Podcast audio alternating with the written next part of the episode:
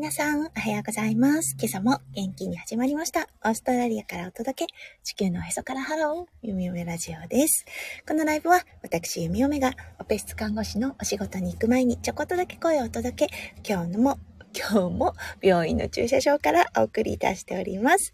今日は10月8日、朝、オーストラリアは、えっ、ー、とね、7時39分を迎えたところです。現在ね、サマータイム導入、 daylight saving 導入ということで、はい、日本との時差は2時間となっています。なので今は5時40分ということで、はい、日曜の朝、お早いお目覚めの方もいらっしゃるかもしれませんね。うん。今日は日曜日ということでね、あの、お仕事に行かれる方もいらっしゃるでしょうし、どこかね、出かける方もいらっしゃるのかな？そして日本、おそらく連休になるのかな？どうでしょう？うん、確か月曜日が休みだったような気がするんですが、どうですかね？はい。そんな中、ゆうよの声を聞きに来てくださってありがとうございます。はい。オーストラリアはね、今日は、うん、晴れのち曇りというようなお天気になっています。そう。結構あの肌寒いんです。うん、あるあるなんですが、そう、すごく暑い日が続、春、春という風になるといきなり暑い日になって、その後ね、すごく寒い日が続くっていうのはもうオーストラリアあるあるなので、はい、ああ、まさにかなといったような感じです。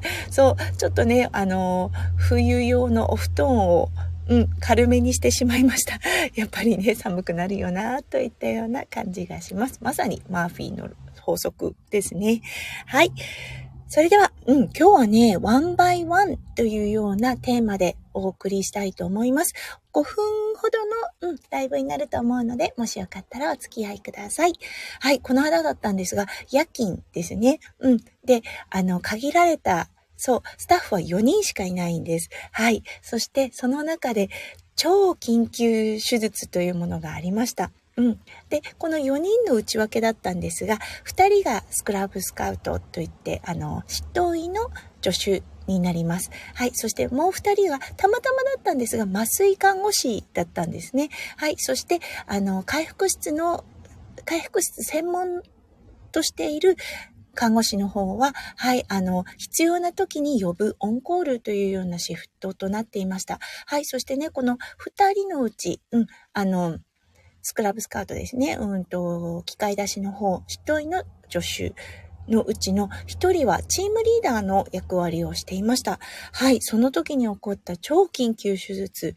うん、あの、ただでさえ人が少ない。はい、そして、機械出しの助手をしながらチームリーダーであるということで、電話は特になりっぱなしの状態で、うん。で、あの、出血がある患者さんだったので、その対応、そう、あの、もう機械がどんどんどんどん必要な状態になっています。それを出しながら電話に出ながら、はい、あの、指示を、そう、チームリーダーでもあるので指示を出しながらというようなね、もう本当に、あの、日本語でなってますかね？マル、マウティポータスクって言うんですけれども、マルチプルタスクって言われるかな？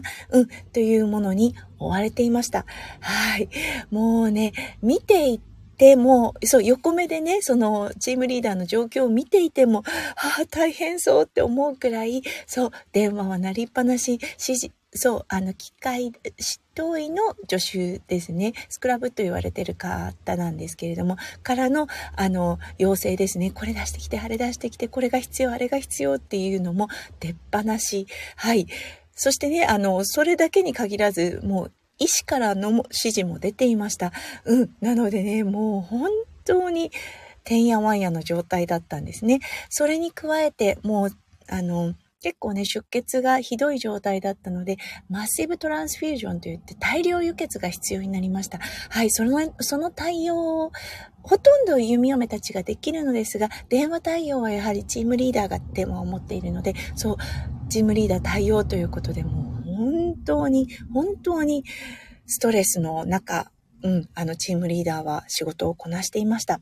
うん。でね、その時に、あのー忙しかったんです。本当に忙しかった中で、チームリーダーが行っていたこと。はい、これはね、もうワンバイワンです。はい。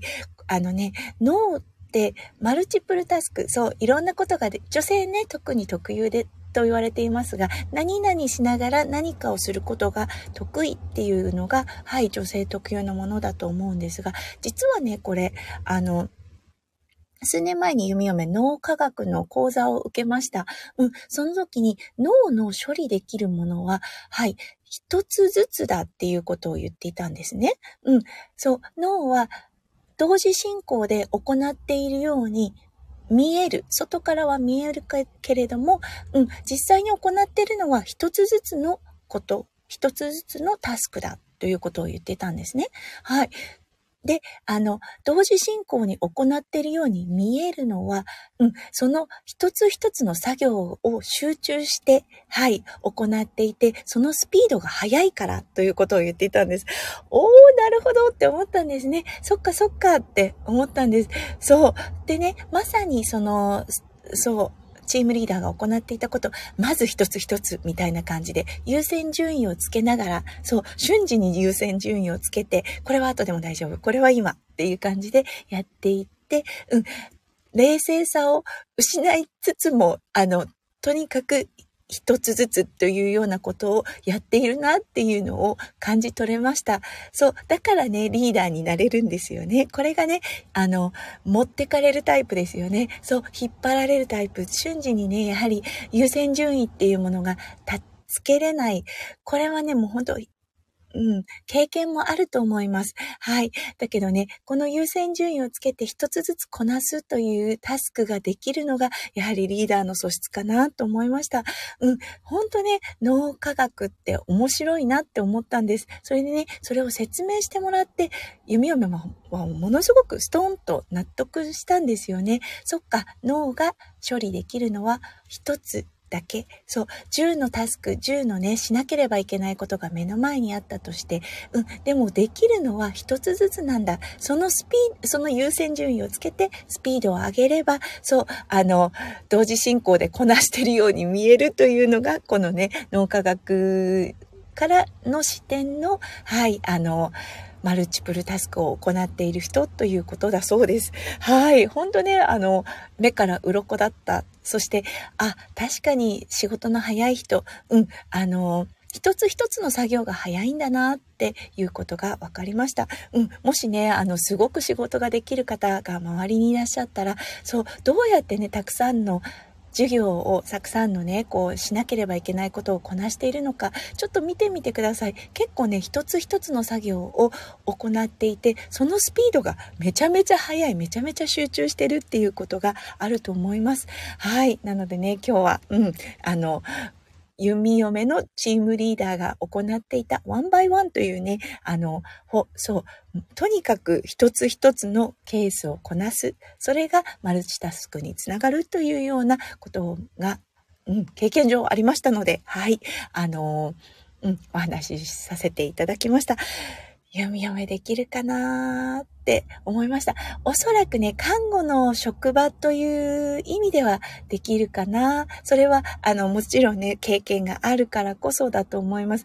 うん。あの、特にね、全体的な、そう、あの、手術のっていうわけにはいかないです。あの、弓嫁はね、機械出しの方の経験がないので、ただ麻酔に関しての、うん、麻酔看護師としての、そう、マルチプルタスクという意味では、うん、優先順位等はつけれるかな。そしてどれがね、一番必要とされているのかっていうのもできるかなと思います。